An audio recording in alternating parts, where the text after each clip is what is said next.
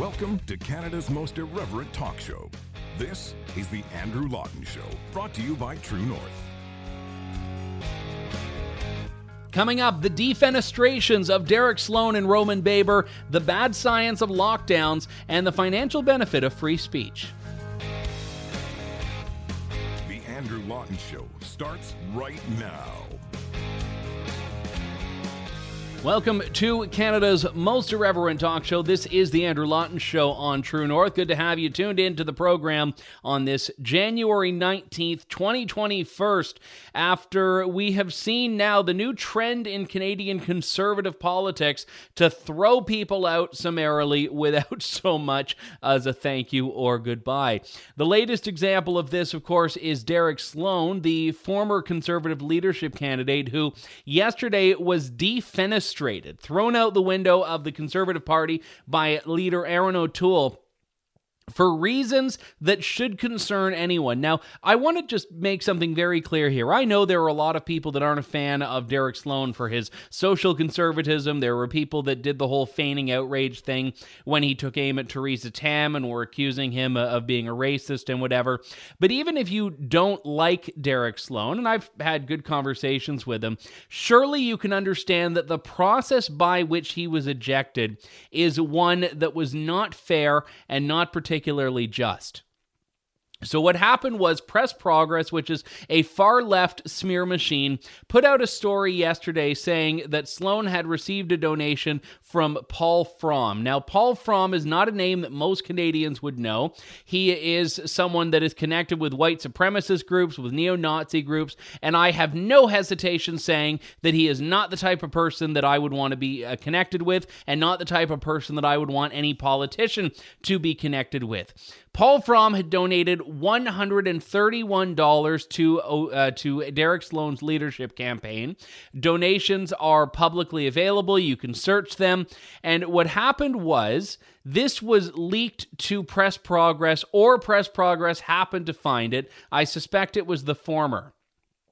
So this comes out within hours Derek Sloan thrown out of the conservative caucus, basically, or at least the process has commenced to do that, and barred by Erin O'Toole from running as a conservative in the next election for $131 from an undesirable white supremacist type. And let me tell you something here.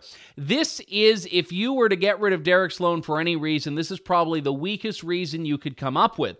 13,000 people donated to Sloan's campaign. 13,000.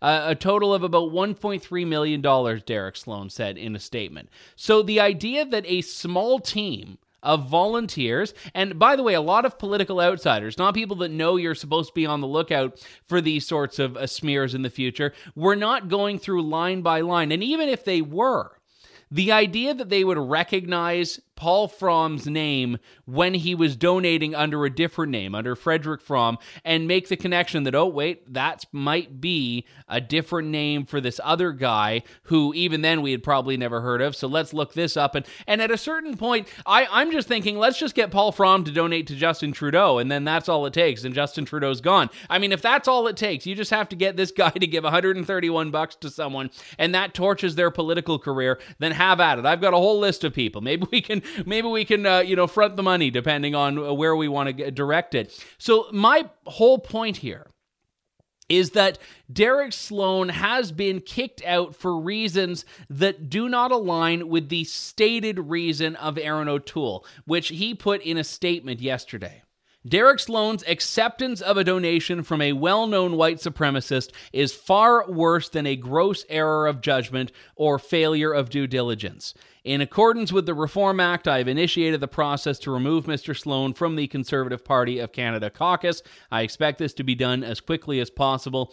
Moreover, as leader of Canada's Conservatives, I will not allow Mr. Sloan to run as a candidate for our party. Racism is a disease of the soul, repugnant to our core values. It has no place in our country. It has no place in the Conservative Party of Canada.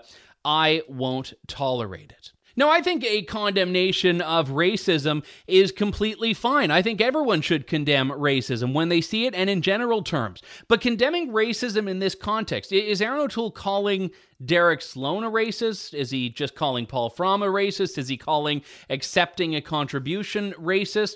Because here's the thing when, when people hear that word, accepted a donation, this paints a picture that is different than how political contributions actually work. Accepted donation makes it sound like there was just this big giant check that was made out to the Derek Sloan campaign. It was presented, Derek Sloan took it, shook hands, had a photo, and that was that. When in actuality, anyone can donate to a political campaign. They go online, and in the course of the leadership race, they were processed by the Conservative Party of Canada, which took, I believe it was a 10% cut off the top. And Derek Sloan pointed out, well, hang on, the party, uh, the party has a role to play in this which I think is actually a, valid point. And what was interesting as well is that apparently Paul Fromm was a member of the Conservative Party of Canada, which means the party accepted him as a member. So, this idea that all of a sudden Derek Sloan is the bad guy here because he was the, I don't even want to say he accepted, because he was the beneficiary of $131 from this guy is pretty ridiculous. Derek Sloan put out a statement, his official statement on the events of January 18th, 2021. He said, At 4 p.m. today, I learned for the first time that an individual named Paul Fromm donated online to my leadership campaign. The donation was made in August of 2020. So that would have been the tail end of the leadership race. He talked about the fact that the uh, name was not Paul Fromm as it appeared, but uh, Frederick P. Fromm. And then he says, We also discovered through an investigation into the voters list that the same individual under the name of Frederick P. Fromm applied to be a member of the CPC, and the party accepted his application last summer. The CPC mailed a ballot to Fromm Fromm mailed back his ballot and the party accepted it. Moreover, even though the representatives of the campaigns of O'Toole, MacKay, and Lewis all had scrutineers present, not one of the campaigns objected to his ballot, and it seems that his ballot was accepted. So if we start to again use the same terminology of accepted, well, why did the Conservative Party accept a ballot from this man? Mm-hmm. See, two can play that game. He goes on, and you can read the whole uh, statement online, but he says uh, if the party later realized who it was and returned its share of the donation, they never told me. They should have. If they did not discover this, I'm not surprised. Neither did we until this story broke earlier this afternoon. When the problematic donation was brought to my attention, I immediately asked CPC Executive Director to refund the donation. So it sounds like Sloan's campaign did exactly what it should given the circumstances. And there is a, a, ring of truth problem here as well. Because one thing that I would note is that most politicians who don't want to be associated with someone or know that someone isn't undesirable would not torch their political career over $131. The price to sell one's soul is a lot more than that. So the idea that Derek Sloan took this risk took this significant risk, knowing this would all come, is a pretty ridiculous assertion. The easiest explanation Occam's razor dictates that this guy, for whatever reason, wanted to donate to Derek Sloan's campaign, and no one knew anything other than that. When they saw the name and the donation, it was just, okay, great, another contributor, and that was that. I would support ejecting Derek Sloan from the caucus if he knew about it. But he is saying very decisively that he did not. And again, we have to ask the question of how on earth Press Progress came about this information. I have a hard time believing that they're going line by line through 13,000 donations to Derek Sloan's campaign, plus whoever donated to uh, Peter MacKay and Erin O'Toole and, and Lewis. So the idea is that someone else probably did it and sent it to them. Now, maybe it was just some diehard uh, socialist, maybe it was within the party. I don't know. I do know that Derek Fildebrandt, who is the uh, publisher of the Western Standard and a very good guy, we've talked to him on the show in the past. He's hearing from conservative MPs that they think it is an inside job. And moreover, conservative MPs who he says are planning to vote against ejecting Sloan from caucus. Now, at the risk of getting too into the weeds here, Derek Sloan can be barred from running by O'Toole. That's the leader's prerogative to say, you know what, I'm not certifying you as a candidate. But to remove him from the Conservative caucus actually requires a vote from caucus. Now, we don't know how much the deck is stacked against him or not. Generally speaking, people don't want to go against the leader. So, in that sense, it, it will probably not work out too well. But it sounds from what Derek Fildebrandt's written in this article at the Western Standard that there are at least some Ontario and Alberta Conservative MPs that are saying, you know what, I'm not exactly a fan of this, but they want a secret ballot because they don't want to have to go against their leader publicly. So they're supposed to be able to get a secret ballot, but it is not yet known whether that will materialize. Caucus meets on Wednesday, so there's still a, a little bit of time here. But again, by going after the party, by pointing out their role in this, it sounds like Derek Sloan knows that his fate is sealed. Now, there is something in this that is emerging as part of a trend to some extent, and that is conservatives deciding to play the game on the left's turf and to play the left's game by the left's rules, which never works out well. I mean, talk to Andrew Scheer about this. He and I spoke on his way out back in August, and he had said, you know what, he kind of wishes looking back that he had just been more authentic. He was well aware that the media was just going to hit him no matter what, so it really didn't matter all that much. Because now what the conservatives have done is said that they are going to allow a left wing hatchet machine, a left wing smear machine, dictate the conservative caucus. That's what they've determined, that it's the left that gets to call the shots. It's their world. We just get to live in it. And just a few days ago, Erin O'Toole took aim at the far right, which again, maybe a completely justifiable thing to say, except that it was done in a manner that was almost trying to grovel to the left. And it was actually quite unpleasant in that sense. He put out this statement that said, Within minutes of becoming leader of Canada's Conservatives, I said that I want the party to be one that welcomes all Canadians, regardless of race, religion, economic standing, education, or sexual orientation. I've said that as Prime Minister, I will govern on behalf of all Canadians, and so on and so forth and he talks about being pro choice, being pro LGBT rights, being pro indigenous, and these are all things that he's been completely transparent about. But then he says this the conservatives are a moderate, pragmatic, mainstream party as old as Confederation that sits squarely in the center of Canadian politics. My singular focus is to get Canada's economy back on track as quickly as possible to create jobs and secure a strong future for all Canadians. There is no place for the far right in our party. Now, it is interesting to see how we came from in the leadership race Erin O'Toole as the true blue candidate to now that he's conservative leader, the conservatives being moderate and centrist. Now, I want to make a point here. There is a difference between him thinking that conservatism is naturally a centrist position versus saying the Conservative Party of Canada is a centrist, moderate party.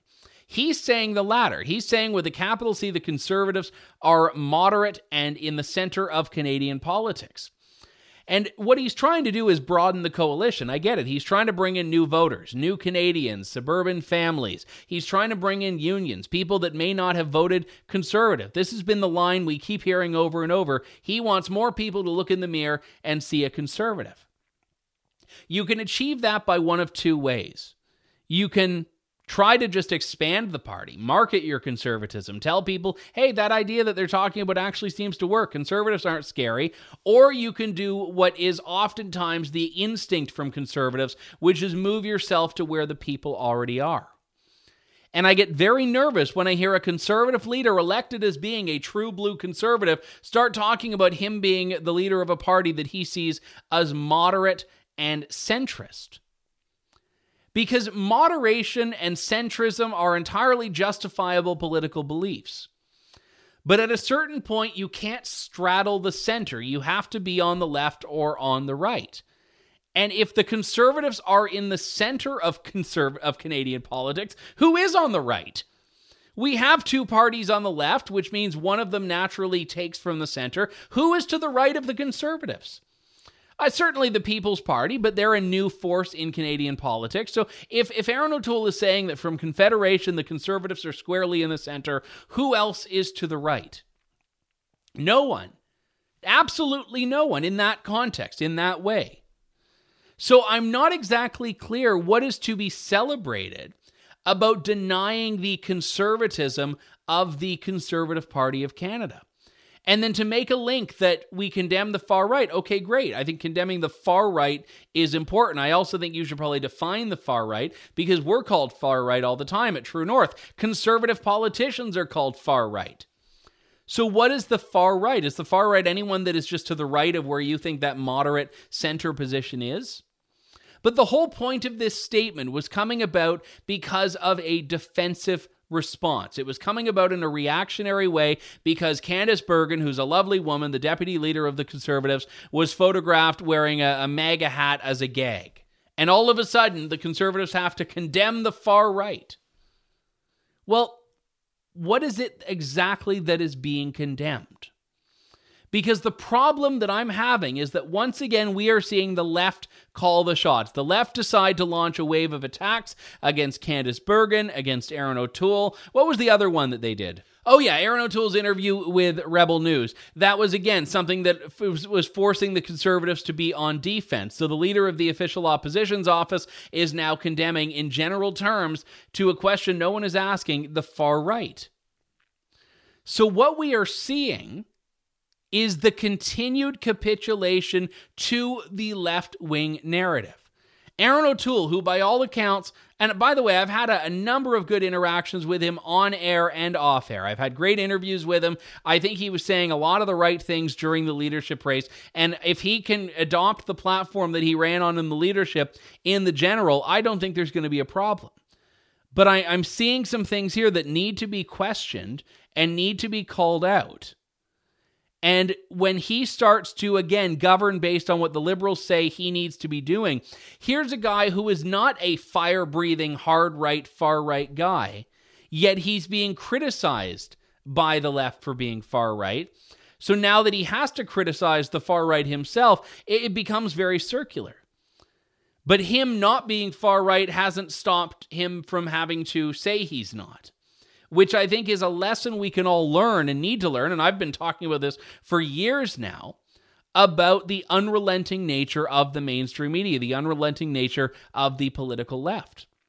And, you know, I was planning on talking about another defenestration on today's show before the Derek Sloan uh, defenestration happened, and, and that was that of Roman Baber, the Ontario MPP, who again was kicked out of the PC caucus in Ontario for daring to go against big lockdown. Now, let me say, I, have had a number of political disagreements with Roman Baber, and, and just personally through contacts I have in the PC caucus can tell you he hasn't historically been well liked. But even then, the reason he was ejected was because of this thing, not anything else, the way it's said. So he writes a letter uh, asking Doug Ford to end the lockdowns. He makes some very good points. He uh, cites some stats. He says basically that we are in a place in this province where the economic harm that is being caused by lockdown uh, cannot be ignored. We've got to open things up. Now, going after your party leader in a public way, I get it, not the best career move. But even so, Doug Ford is a leader who promised an open and transparent approach and discourse in his caucus. Roman is not in cabinet, was not in cabinet, so it's not like you have to have that cabinet solidarity. And within hours, he is out on the curb, done. Roman Baber kicked out of caucus for the crime of criticizing lockdowns and criticizing Doug Ford's uh, approach to this lockdown. So, the thing that I find interesting is that there has been some vindication of this. A letter that came back from the former chief medical officer actually siding with Roman. Dr. Richard Schabas, who served as chief medical officer of health uh, up until 97, so again, quite a while ago, but still, said that Baber, quote, deserves great credit unquote, for opening up the discussion on lockdowns. He said, This has never been part of pandemic response. It is not supported by science. And even recent studies show that the effectiveness has at most a small mortality benefit compared to more moderate measures. But both of these studies warned about the excessive cost of lockdowns. And if you look at the charts in Ontario and Quebec, for example, which have among the most uh, strict lockdowns in Canada, Quebec has a curfew, Ontario has a stay at home order. The lockdowns have not actually done all that much to so called flatten the curve. Whereas you look at Alberta, which put in a, a more modest set of restrictions in December, uh, they actually peaked in December. And we hope it continues to go that way. But Alberta has continued to be on the decline while Ontario and Quebec continue to rise. Now, there are population differences, there are a number of demographic differences in the province. But if you just look at trend lines, the, the severe lockdowns of Ontario and Quebec did not stop because we are weeks into this now, did not stop the actual line from going in the direction it was headed when the lockdowns were supposedly justified by government. So Roman Baber is right to point this out. Any MPP is right to point this out that, hey, the lockdowns aren't working, but what they are doing is causing all of these other businesses to go into sharp and steep decline. And then he's gone. He's out. He's out of caucus for this. Now, I ran in 2018. I could have been a member of this caucus, and I've never been so grateful for a failure than I have been about this because I could not, and I've said this on the show, I could not sell what is being sold to Ontarians as a cure for the pandemic. I just couldn't.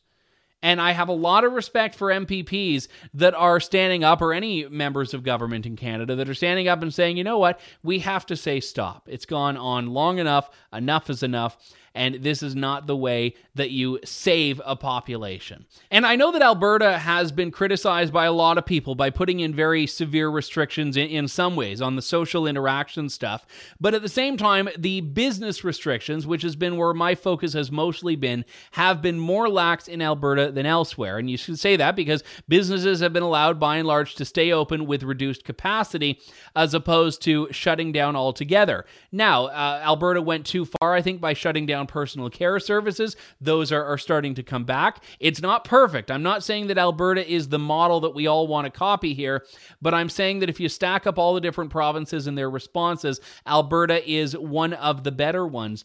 And I actually talked about this briefly with Jason Kenney this week. He did a press conference and I asked about this. I said, hang on, I, we've seen the trend lines. What is it that Alberta is doing that other provinces could do themselves? Or is it just a, a distinctly Albertan phenomenon? What's happening. This is what he said.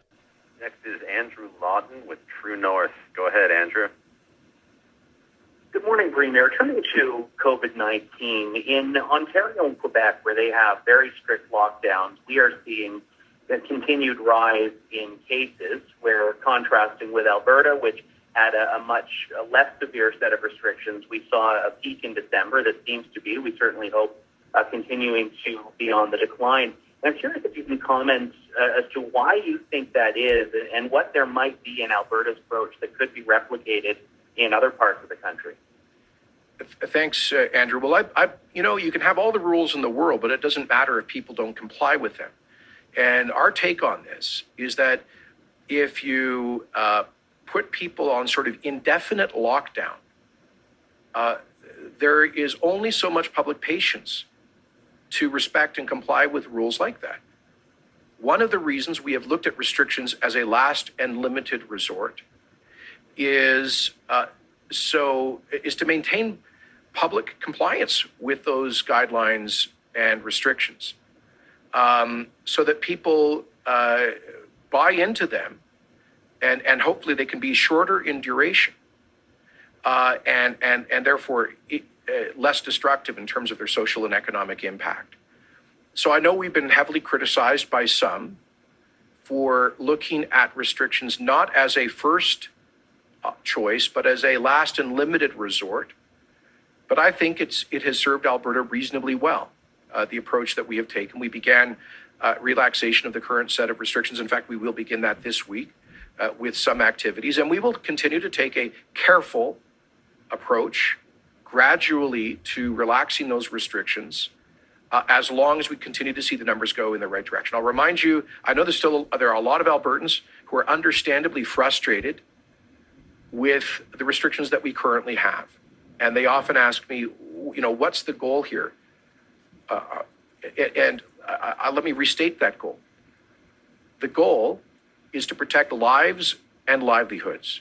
More specifically, in Alberta, the goal is to control viral spread so that it does not overwhelm the healthcare system while minimizing the damage of restrictions on our broader social and economic health. That has always been our goal, has never been to chase after zero. Our goal has never been to eliminate risk because we believe that's a fool's errand in this context, but rather to manage risk. And I, I, I, want to thank Albertans. There was some poll a couple of weeks ago that said Albertans had the highest level of um, not socializing over the Christmas holidays. So that's the, the kind of buy in that I'm talking about. Um, I was ridiculed by political opponents in the fall for talking about the importance of personal and collective responsibility. This is exactly what I'm talking about. At the end of the day, you can have all the restrictions in the world, try to shut things down, but if people don't respect them, it doesn't matter. Uh, and so I want to thank Albertans for respecting uh, the public health guidance as we continue to see the numbers go in the right direction right now. Our goal has never been to chase after zero. Our goal has never been to eliminate risk because we believe that's a fool's errand in this context, but rather to manage risk. A very important message there from Alberta Premier Jason Kenney. We've got to take a break. We'll be back with more of The Andrew Lawton Show in just a moment. Stay tuned. Tuned in to The Andrew Lawton Show. Welcome back to the Andrew Lawton Show. I'm going to be speaking about freedom of expression and, free speech later on in the show, but I, wanted to do a, a, bit of a recall of a topic I addressed on the show last week, which was the Liberal government still deciding to steamroll ahead with a plan to regulate social media content. And we have a little bit more information about this now than we did last week. There was a story in the Globe and Mail that had some government sources that were uh, speaking about it, and this is actually actually far worse than I could have imagined for a few reasons. And just the refresher on this is that the government wants to put in legislation that's going to force social media companies to censor user content or if they don't, regulate them, fine them, penalize them in some way. So the problem with this is that if you think big tech censorship is bad and you think government censorship is bad, this is government empowered big tech censorship, which means that big tech is the one dropping the hammer, but government's the rationale behind it. But because it's being done by a private company, you can't actually appeal it. There's no due process. You can't really challenge it. And companies like Facebook and Twitter that don't want to be fined or penalized by the government are just going to have a very broad interpretation of what they have to get rid of. So you have a, a, liberal government that wants to go after online hate, despite the fact that hate speech is already illegal, and they haven't actually defined what else they want to prohibit beyond that. So, if you were around when the Canadian Human Rights Commission was prosecuting people under Section 13, it was basically the thought crime provision of Canadian human rights law. You'll know why this is such a dangerous area for government to be involved in. But this Globe and Mail story has some more details, one in particular that jumps out. The Canadian legislation could be introduced in Parliament as soon as February or March. It's expected to be influenced by measures already in place in other countries, such as Germany, which requires social media platforms to remove illegal content under tight deadlines and the threat of financial penalties. In a Canadian context, this will likely involve the creation of a new government regulator. So not only do we have government going after your speech, but we also have government creating a new bureaucracy in the process, which is the one thing no government ever needs more of more regulators, more agencies, more bureaucrats. So not only are we going to have online censorship uh, thanks to the government, but we're also going to have government spending, which is just like adding insult to injury and the icing on the cake, as they say. Uh, this is a story that I just want to touch on very briefly that shows the absurdity of the era in which we live.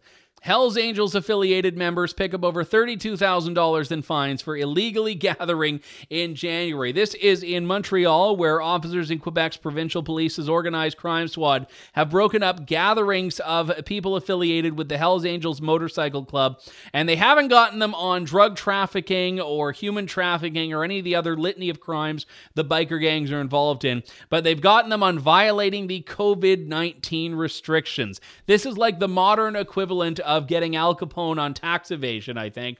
It reminds me of that story back in, I think, April when a Hamilton drug dealer was busted for running a non essential business during the COVID lockdown. So this is this is what it's come to now. They're getting the biker gangs on violating lockdowns, violating curfew, not on, you know, the other illegal stuff.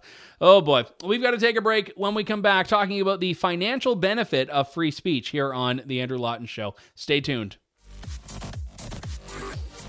You're tuned in to The Andrew Lawton Show.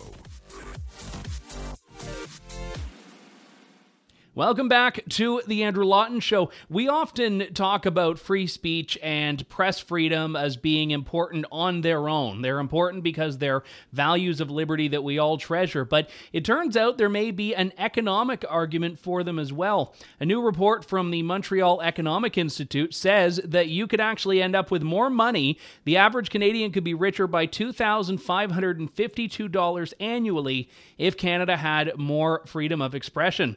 We'll talk about how we get to that number with Maria Lily Shaw, who's an economist with the Montreal Economic Institute and one of the co authors of Canada Must Do More to Protect and Encourage Freedom of Expression. Maria, thank you for joining me today. Thank you for having me. So this is an interesting one, and when I first saw the headline, I admittedly was curious about how we get there. You actually looked at a, a, whole bunch of countries all around the world and, and found that you could actually draw a line between more money in people's pockets and more press freedom. How is that? Exactly. Well, as you know, freedom of expression is extremely important in democratic societies like ours. Canada ranks fairly well internationally. We're in the top 20 according to the independent analysis that we looked at but we know we can do better. So, and frankly, it's hard not to feel like we're losing ground when we see the climate of censorship that's taking hold of our universities and the general public. Mm-hmm. So, in light of this, we asked ourselves if there was an economic angle that could be interesting, that we could explore, that would allow us to truly display the clear link between freedom of speech and economic growth. So, surely enough, by doing the math, we were able to estimate that Canada's GDP per person, like you said, could increase by over $2,500 if we defended freedom of speech as well as the number one country does on our ranking. And right now, the number one country is Norway. So, what is it that Norway does differently than Canada, or did you not go down into that depth? Because I know it's difficult when you are looking at, at so many different countries. No, we did actually ask ourselves what Norway does differently than us. And well, the Norwegians basically made it a priority to strengthen their freedom of expression in tangible ways. So it's standard practice for politicians in Norway to make constant efforts to better protect their freedom of expression. And just a few years ago, the country armed itself with an action plan to better promote media independence and increase government transparency. And by comparison, Canada is doing less and less to fight censorship as we see the government can arbitrarily subsidize one media outlet rather than the other, which can in- undermine media independence and make the information less reliable or biased. So, and that's not to mention that it's increasingly difficult to get information from our governments right now. Mm-hmm. And these examples are only part of the differences that exist between uh, Canada and Norway right now. And you've actually used as, as a proxy here media freedom for broader freedom of expression, correct? Yeah, exactly. Because um, when we talk about freedom of speech, it's actually very closely linked to the freedom of the press.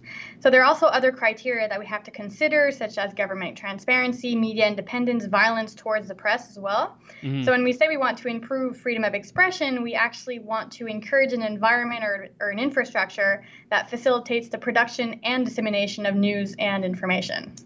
How do we know that this isn't just an issue of the countries that are very much open to press freedom are also doing other things? They're predisposed to other things that are causing that economic uh, growth. How can we draw the line between the two? It's hard to know, you're right. But when we did look at the overall picture of our sample, which included over 130 countries, when we looked at those who ranked the lowest, meaning those who have a very weak performance in terms of freedom of speech, they're often authoritarian countries, of course, but they're also those who have the lowest GDP per capita. Hmm. And so those the population in those countries not only suffer from poor economic conditions, but they also have very high unemployment, very high un- infant mortality rates, and a low GDP. So that's where we basically drew the line. Yeah, and this is actually coming at a, a, really important point. We talked about this on the show mm. last week that the Canadian government is looking at even more uh, restrictions. So, not going the direction that you're saying we should go, but the opposite way on online freedom of expression, which we know is uh, potentially a recipe for disaster. In fact, I, I, don't see how it can be anything but that. So, uh, it does seem like we're backsliding here. Exactly. And what appears to be, let's say, unusual is that now it's the younger generation that seems to want to censor the older generation, or let's say it's the students that are kind of standing mm-hmm. up and saying what they don't like or what they, they don't like what they're hearing. And when it goes that way, it's kind of worrisome because there are grave consequences when it comes to the, the climate of censorship, like I said, that's taking hold of our universities. And the example of the GDP per capita is only one example of what we're losing by not protecting it more. So yeah, and it's important to note that while you have quantified the benefit uh, in this. If we were to go down a road of having more press freedom, there would also be a better human freedom, which is not as easily quantifiable. But there are other benefits to living in a freer country. Of course, like uh, like I said earlier, Norway Norway making it a priority. Mm-hmm. The fact that the politicians are making a constant effort to better protect their freedom of expression means that the citizens can also speak out and say what they like and what they don't like. So the policies that they come out with are by default better adapted to what their population wants. So that's another way to see how our standard of life is also at stake here with the censorship. Now, what are some of the tangibles that you've included that you think would actually get us on that road to having more press freedom and, and thus having that uh, more uh, two two thousand five hundred dollars more in our uh, pockets? Well, we put forward three concrete recommendations that could improve our freedom of speech and therefore improve our standard of living. Mm-hmm. And the first being a, uh, to create a regulatory and fiscal framework that's favorable to all media rather than just dishing out subsidies rather randomly to one or the other. The second being to encourage universities to promote freedom of expression in order to allow their faculty and their students to speak freely without fear of repercussion. And the last one is to increase transparency by reducing the need to make requests for access to information. Yeah, and the last one isn't the the sexiest of topics, but it, it is a significant issue. I mean, I, any journalist I know, certainly any independent journalist, and I include myself in this category, has had access to information requests that have, in in some cases, taken years. And some departments are, are notoriously bad about this, like the RCMP. But it's very difficult to hold a government to account when the government is saying, "No, we're very open. We have access to information," but in practice, that isn't actually working. Exactly, and it has happened to us in the past. I mean, in June, we did make a request for access to information, and we haven't had a response. All we mm-hmm. had are emails saying, okay, the response will be delayed, but we've never actually gotten our answer. So it, it has happened to us as well, and I can't imagine the number of journalists that have done the same and that have. Mm-hmm. Gone without answer as well for all these months at a time. There is a delay that the government is supposed to respect, if I'm not mistaken, it's three months. Forgive me if I'm wrong, but still, in any case, they have surpassed this delay by many, many months. Yeah, and the university aspect is an important one as well. Uh, we saw in Ontario the uh, new government, well, it's not new anymore, but at the time in 2018, the new conservative government put in a policy that said any uh, university that didn't have a uh, statement that was affirming freedom of expression could be regulated and, and could have their funding affected. And that never ended up happening. I mean, universities put it forward, but we still have stories of university censorship. So there hasn't actually mm-hmm. been a firm policy that does what you're recommending, which is actually seriously promote and, and protect what are supposed to be inalienable rights on publicly funded campuses. Exactly. And the controversy at the University of Ottawa is just one example. Very sad example, but still, as you said, there's no very clear and concrete policy that has been put into place that is easy to respect and enforce. Uh, so we're kind of still waiting on on that to see if the government has any other moves up up its sleeve. Uh, we hope so, because if there isn't freedom of expression in universities, I'm I'm afraid of where we're going, because that's where the ideas are supposed to flow. That's where innovation is supposed to happen. Very much so. I'm just curious, Maria, when you set out on this study with your uh, colleague, did you expect that you'd find such a, a, decisive number? Did you expect that there would be such a, a visible difference between less free countries and, and more free countries on this economic criterion? Well, we didn't really know what to expect. We were very glad to see that the number was interesting. We wanted this uh, this piece to to to interest many people. Um, the twenty five hundred dollars per person was something we were quite excited about, and the fact that we can actually present this and say, you know, there's concrete ways to increase our standard of living if we at least make it easier to uh, to, to to say our ideas in public or in school. So our expectations were low in the sense that we didn't have any, but we were hoping to find something very interesting. And the $2,500 uh, per year is actually for every ranking we go up. So let's say right now we're in 18th position. If we were to become the 17th country on that list, we would gain $150 per person per year. So it's every time we go up a place, we gain something. So even the smallest detail, even the smallest little policy could make a difference for every do, Canadian. Do we find that freedoms tend to go hand in hand? That countries that are better on press freedom are better on economic freedom, are better on other forms of, of liberty? Yeah, well, just as the lowest ranking countries had a very poor economic condition and high, high unemployment rate and infant mortality rates, it was kind of the opposite for those who had a very high ranking um, hmm. in terms of freedom of expression. So they had very high GDP.